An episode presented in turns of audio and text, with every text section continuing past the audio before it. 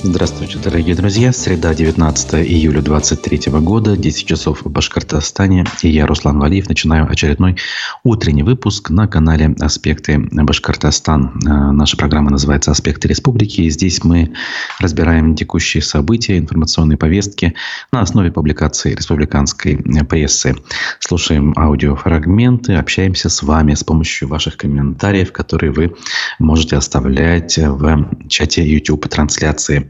Она передо мной, все работает, поэтому не стесняйтесь, пишите все как обычно. Ну и э, те зрители, кто нас смотрит ВКонтакте и Одноклассниках, также могут это делать.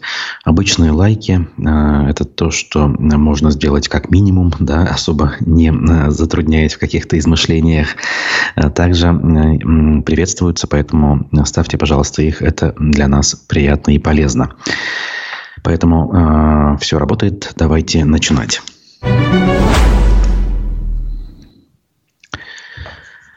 Опять-таки разгар лета. Не сказать, чтобы новостей было много, но нам всегда найдется что-нибудь, э, о чем можно сказать. Тем более, что у нас республика прямо-таки э, пышет э, какими-то инициативами, которые должны понравиться федеральному центру в свете проходящей так называемой СВО. Так вот, сейчас очередное, очередная инициатива. У нас планируют выдавать землю участникам СВО, получившим госнаграды. А, правительство республики разработало данный законопроект – Значит, он касается выделения участков для индивидуального жилищного строительства военнослужащим, добровольцам, а также лицам, проходящим службу в Росгвардии, выполняющим боевые задачи в зоне СВО. А, изменение предлагается внести в статьи Республиканского закона о регулировании земельных отношений в Башкирии. В тексте законопроекта предусмотрено, что льготой смогут воспользоваться те участники СВО, кто удостоен звания Героя России или награжденные орденами Российской Федерации за проявленные заслуги в зоне боевых действий. То есть именно российские награды будут иметь силу. В данном случае, судя по всему, э, например, орден Салавата Юлаева, который э, Ради Хабиров регулярно вручает, силы иметь не будет в данном отдельном взятом случае. Э, также э, эти самые военнослужащие должны быть признаны ветеранами боевых действий. А также, самое главное, на что надо обращать внимание, когда мы такую новость говорим, они должны быть признаны нуждающимися в жилищных э, условиях в улучшении жилищных условий. А те из вас, из нас, кто проходил через данные жернова, пытаясь, может быть, участвовать в тех или иных программах социальной поддержки молодых семей, знают, что оказаться в перечне нуждающихся в улучшении жилищных условий, это не столь простая задача. Есть целый ряд нормативов, и зачастую, даже если, например, у человека нет ни одного а, жилья в полной собственности, а, а он имеет, например, квартиру а, в ипотеку, при этом квадратных метров в ней достаточно по формальным признакам, то человек нуждающимся не считается. Даже несмотря на то, что ему еще там 99% от суммы предстоит выплачивать. И квартира де-факто, да и де-юра не является э, собственностью. Вот такие правила. Ну, главное что? Главное популистский э, законопроект инициировать и даже, может быть, принять. А насколько он будет реально полезен и эффективен, это уже второй вопрос. И это касается не только нынешней ситуации, конечно, у нас э, это делается э, регулярно и довольно-таки давно. Неожиданно довольно-таки, с другой стороны, вполне ожидаемо. Просто я говорю неожиданно, потому что данное дело никак не освещалось в СМИ, в том числе вот у нас никаких новостей на этот счет не было. Видимо, огласке это дело не придавалось. Так вот, э, суд вынес приговор 53-летнему э, жителю Башкирии, призывавшему э, к убийствам военных. Вот так вот, ни много ни мало. Ну, кто в теме, как говорится, сразу понимает, наверняка речь идет о каких-то э, всего лишь, я не знаю, эмоциональных словах, комментариях, написанных в соцсетях. Ну, наверное, так оно и есть. Давайте посмотрим. А, приговор вынес никто иной, а аж Центральный окружной военный суд Екатеринбурга. Он признал мужчину, жителя Белебея Николая Ушакова, виновным в публичных призывах к экстремистской деятельности по статье 280, э, печально известной статье. Э, это, кстати, одна из статей, по которым э, приговорен Айрат Дельмухаметов. Значит, также здесь присутствует публичное оправдание терроризма или пропаганда терроризма. Статья 205.2 тоже Дельмухаметовская статья. Но мужчину приговорили к ну, относительно по нынешним временам э, вегетарианскому сроку двум с половиной годам лишения свободы в колонии, при этом строгого режима все-таки. Так вот, что же э, Ушаков э, Белебеец сделал? Он якобы организовал распространение агитационных материалов, которые призывали, призывали к убийствам российских военных или тех, кто поддерживает спецоперацию. Также у задержанного были изъяты пистолет с приспособлением для бесшумной стрельбы с боеприпасами, а также граната F1. То есть, если по-русски, пистолет с глушителем и граната F1. Самая базовая, простая граната в простонародье «лимонка». Ну, что сказать. Возможно, конечно, имели место быть, на мой взгляд, э, какие-то публикации у этого мужчины. Но вот по поводу того, что оружие Ой, опять же, зная э, предысторию не этого отдельно взятого дела, а того, как в последние пару лет э, происходит э, формирование подобных уголовных дел, можно предположить, лишь предположить, ничего не утверждая, что вот эти вот э, экземпляры так называемого оружия оказались в этом деле не случайно. Назовем это так. Ну, не знаю, опять-таки. В любом случае, друзья, будьте осторожны. На самом деле, оказаться под э, делом э, за неосторожное высказывание действительно проще простого. А дополнительные э, аргументы э, в пользу обвинения оказаться в деле могут и без вашего ведения. Ну а я дальше двигаюсь. Еще одного блогера из Башкирии вызвали в налоговую сообщает нам УФА-1. И э, у меня лично сразу вопрос, почему еще одного? То есть кого-то уже вызывали? Ну, давайте посмотрим, что именно в данном случае происходит. Речь идет о блогере о Айдаре Калимуллине. А, это блогер из Буздякского района, который в соцсетях рассказывает о сельской жизни. То есть сам по себе персонаж известный, как минимум а, мне он а, знаком, как минимум заочно. О нем было довольно много сказано. Он в любопытной форме уже не первый год демонстрирует в соцсетях в формате видеоблога сельскую жизнь, так скажем, предпринимательско-фермерскую деятельность, как он выращивает э, э, продукцию значит, растениеводства э, и как это все выглядит с течением времени, там, с весны до осени. И все это рассказывает довольно-таки любопытно. Оказывается, он получил от налоговой службы официальное уведомление и ради беседы с сотрудниками ведомства специально приехал в Уфу, и о чем, соответственно, он сообщил в соцсетях. Только что был в налоговой, приятно удивлен беседой. Приезжать было э, страшно, переиначим его фразу, э, потому что отправили какое-то официальное уведомление, и это официальное уведомление его напугало. Все хорошо, если вовремя платить налоги, делает он вывод. Очень приятно побеседовали, э, хвалит он сотрудников налоговой, с кем встречался. Оказывается, по данным УФ-1, вот он уже не первый э, блогер, который заинтересовал налоговые ведомства. Ранее вызывали э, блогера с ником «Башкирская домохозяйка». Причем во время беседы у женщины забирали телефон. Как потом рассказывал ее муж, посещение налоговой было связано с продажей ими дома, но в ведомстве заодно поинтересовались и ее деятельностью. Значит, э, в Управлении Федеральной налоговой службы э, по Уфе рассказали изданию, каких еще блогеров планируют проверять.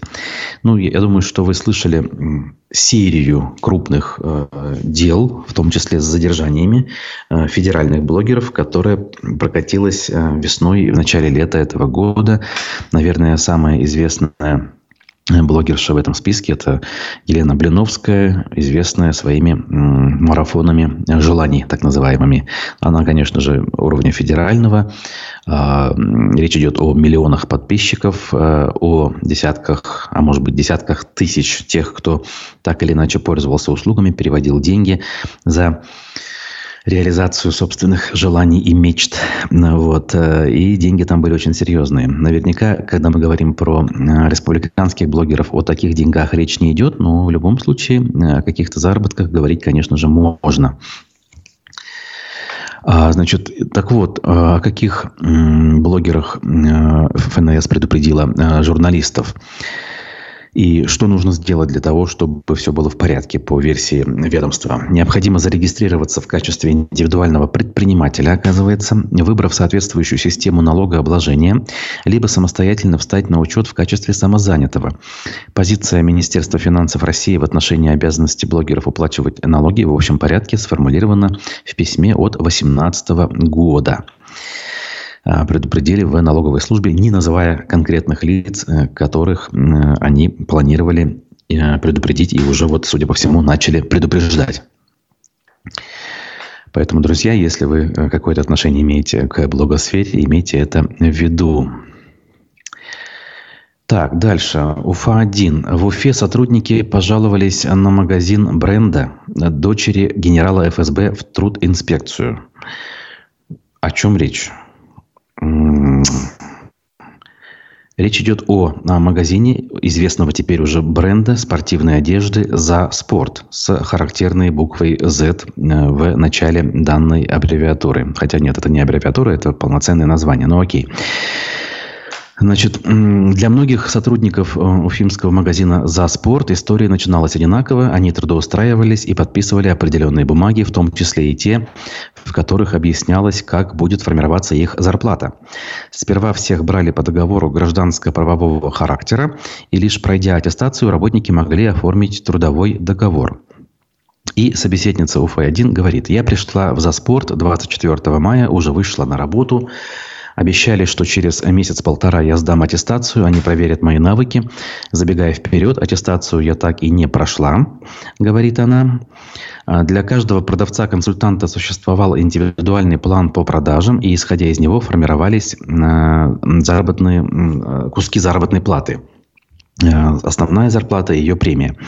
По документам, которые подписывали сотрудники, за 100% выполненных продаж за месяц им полагалась премия в 9% вот этой суммы. Если же сотрудник выполнял меньше 70% от плана, то он премию не получал вовсе. Однако вся эта система для новых сотрудников стала сюрпризом, и они, соответственно, решили, что условия изменились, начали во всем этом разбираться. А, значит, и до сих пор вот эти вот э, злоключения сотрудников идут, и они не понимают, как дальше двигаться. В общем, пожаловались они э, в издание УФА-1. Здесь я не знаю, конечно же, в чем э, собака зарыта. Вполне возможно, это условия, ну, скажем так, принятые и вполне себе адекватные для данного сектора рынка для розничных продаж верхней одежды, не только верхней, а вообще в принципе одежды. И как бы не нужно к этому относиться как э, к некому мошенничеству, не, не нужно воспринимать это как сюрприз. С другой стороны, как бы не знаем, э, как ситуация на самом деле выглядит. Возможно, именно здесь, в этом отдельно взятом магазине, отдельно взятой сети с патриотическим названием есть какие-то сложности. Ну, это частная, конечно, история. Опять-таки, просто любопытно посмотреть э, как э, не спасает даже э, в характерной форме написанная буква Z в начале наименования твоего работодателя. А, еще одна публикация УФ-1 касается также бизнеса, и она касается темы, которые мы уже обсуждали еще даже во времена радиостанции «Эхо Москвы».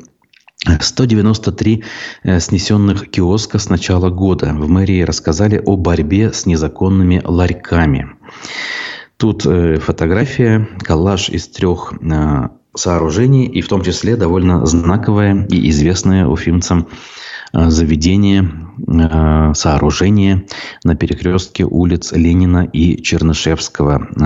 Значит, как павильон, что ли, а, на котором в последние годы красовалась вывеска «Лепешки от Игорешки» прямо напротив кинотеатра «Родина». Судя по всему, и э, данное заведение, ну, относительно симпатичное, в отличие от многих других, попало под раздачу.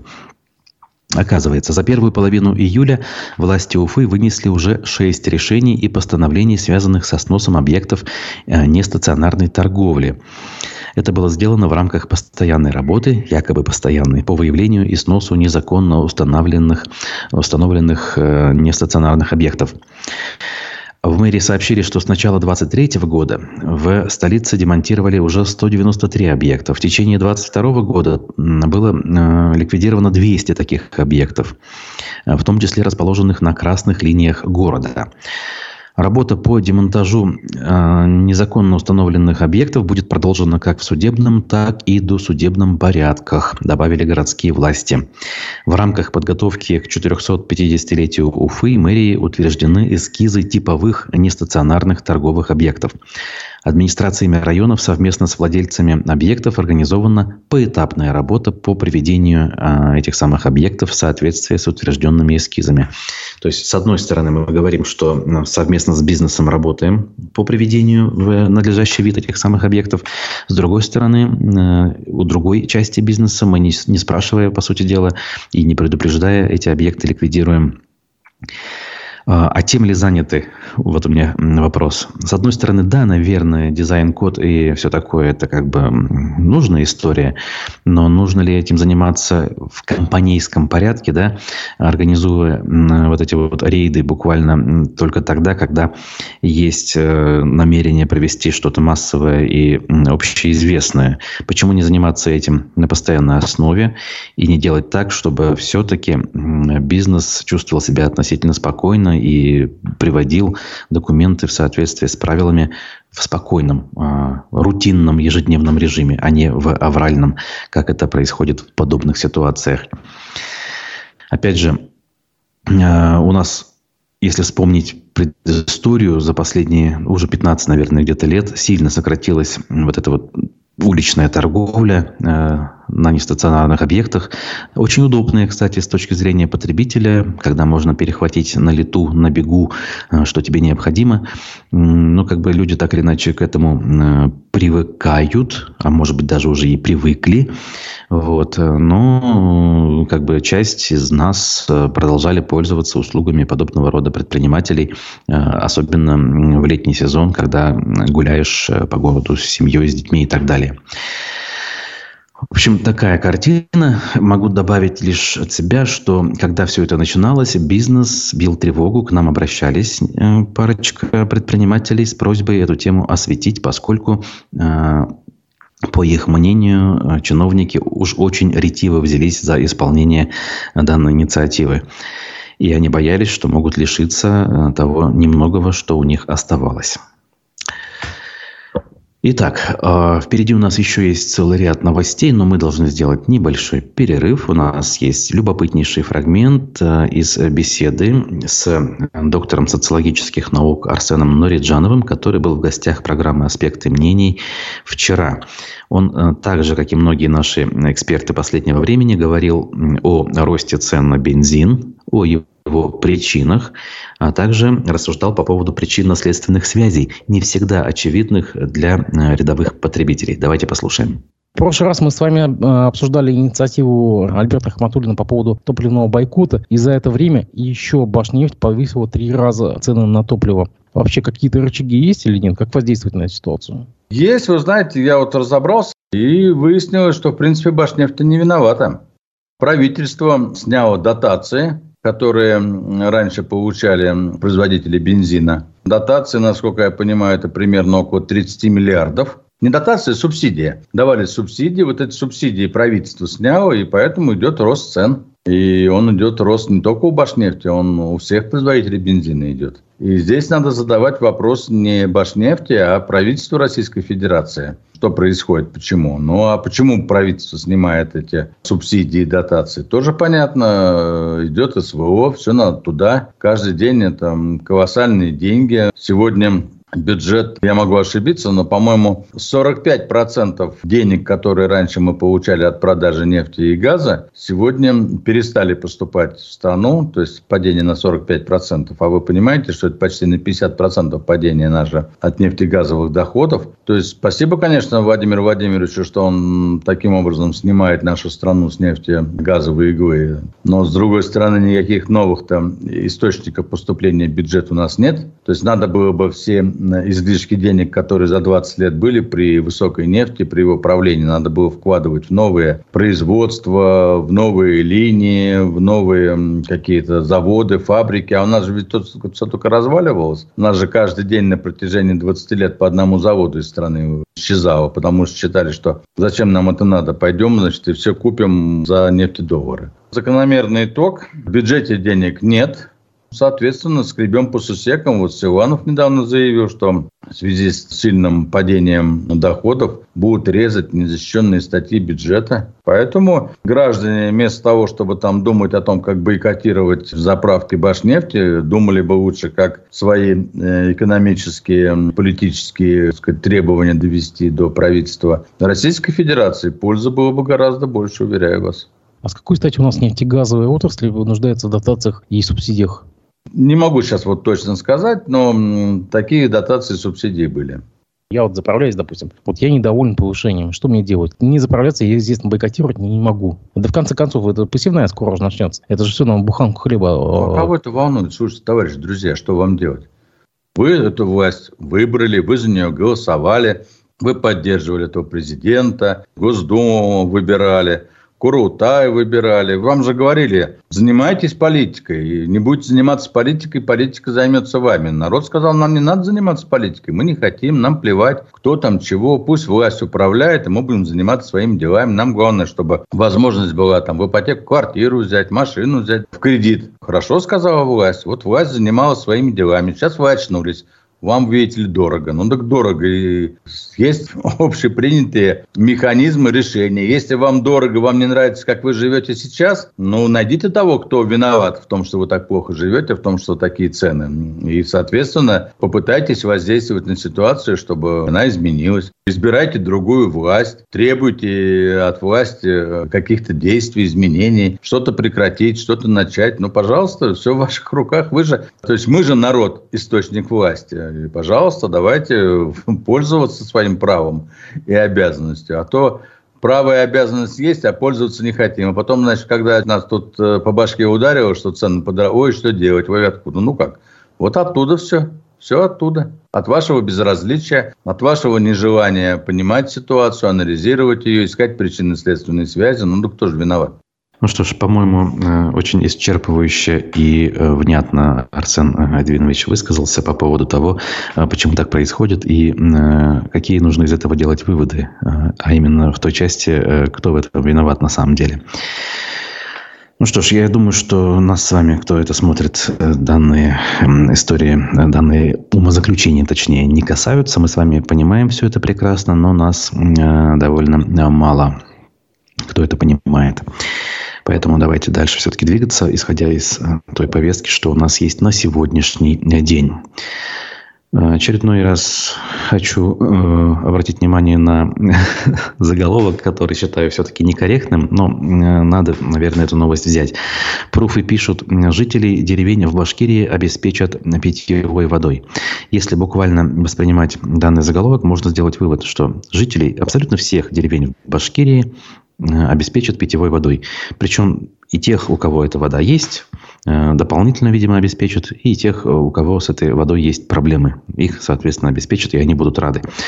Конечно, речь не о том, э, значит, речь лишь о том, что у нас все-таки действует некая федеральная программа «Чистая вода» в рамках общего нацпроекта «Жилье и городская среда». В текущем году идет строительство девяти всего объектов водоснабжения и водоподготовки.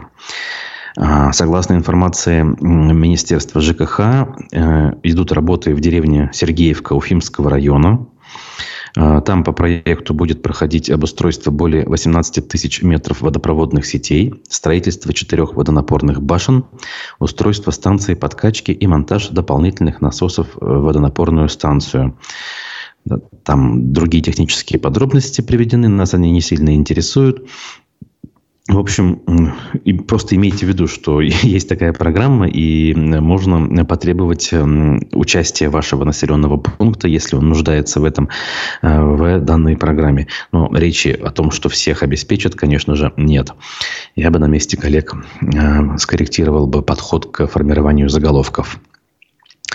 Ну, а э, РБК нам сообщает, что в республике выросла в два с половиной раза за год продажа зерна. Оказывается, в первом полугодии текущего года аграрии республики отправили на продажу, правда, вот не указано куда, там за пределы региона или вообще за границу, 646 э, э, с половиной тысяч тонн зерна. Это в два с половиной раза больше, чем за аналогичный период 2022 года. Тогда было отгружено 252 тысячи.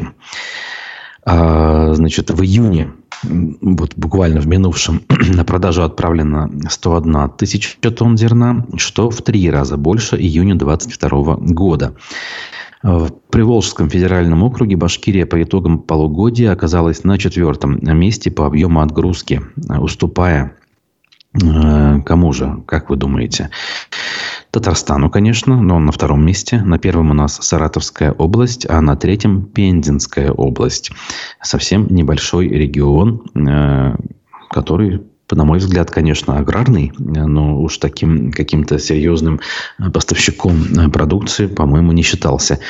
Возникает вопрос, а где тот самый рекордный урожай, который в прошлом году республика собрала, о котором как минимум отчитывались? Там же шла речь о миллионах четырех, по-моему, тонн. Понятно, что все это продавать не нужно, но тут же речь идет всего лишь о 650 тысячах тонн всего лишь, да? То есть меньше одного миллиона. Ну, не знаю, может быть, я чего-то здесь не понимаю, и какие-то другие существуют э, каналы реализации, которые не попадают в статистику. Но все-таки хотелось бы понять, э, как эти цифры между собой коррелируются.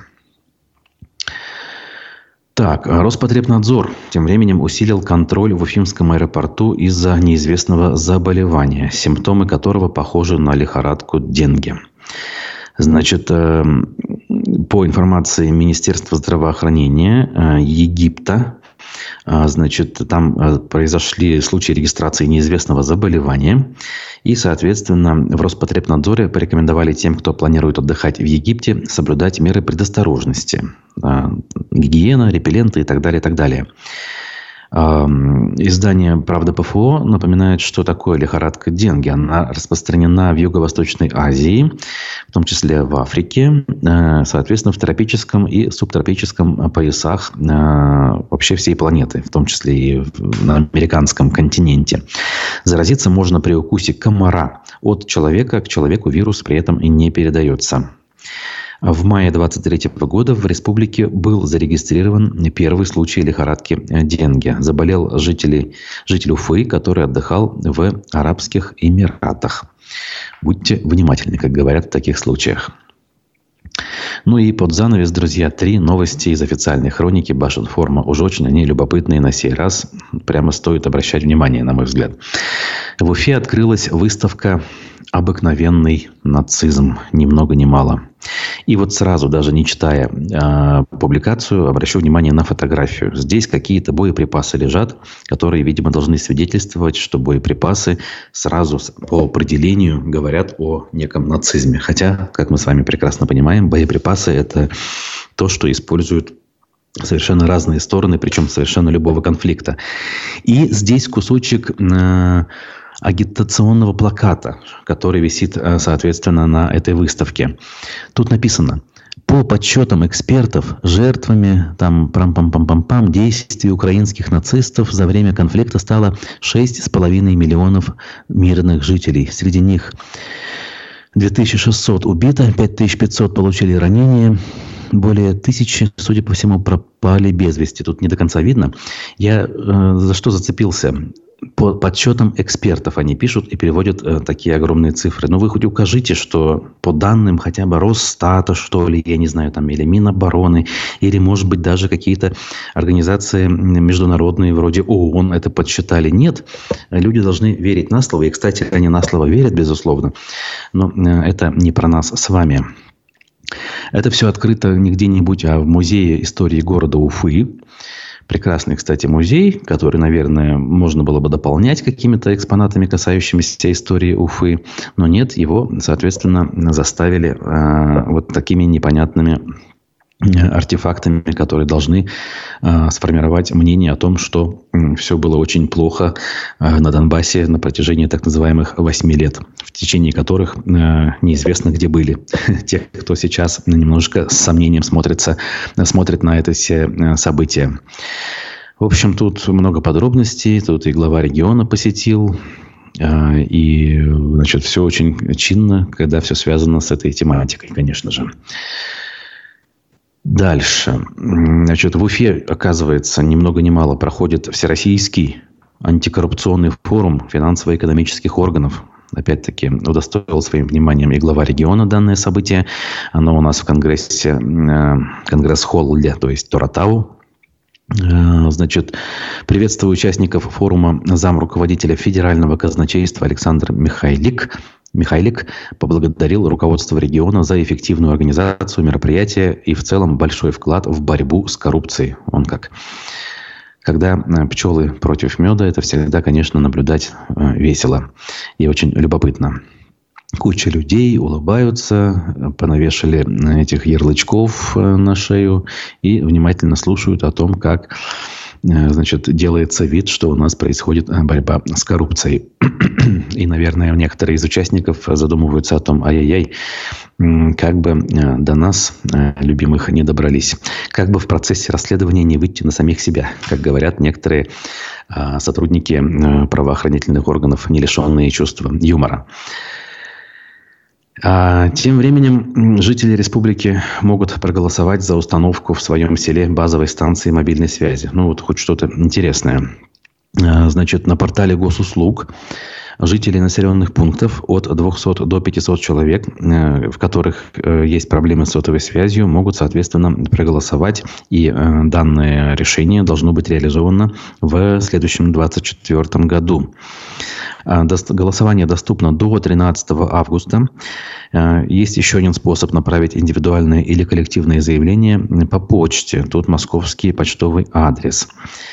Значит, федеральный проект УЦН 2.0 устранение цифрового неравенства, судя по всему, в рамках которого подключаются села и деревни к радиотелефонной связи и высокоскоростному интернету, рассчитан на перспективу нескольких лет. Ежегодно Минцифры России определяет для регионов квоту населенных пунктов, которые будут обеспечены связью в первую очередь. Такой механизм отбора выбран федеральным министерством и предоставляет возможность самим жителям ускорить приход связи на свои территории сообщил министр цифрового развития и госуправления Башкирии Геннадий Разумикин. Поэтому, опять-таки, если вас или ваших близких это касается, обратите внимание, довольно-таки э, неплохой, мне кажется, вариант э, воспользоваться иногда хоть, хоть чем-то, что предоставляет государство.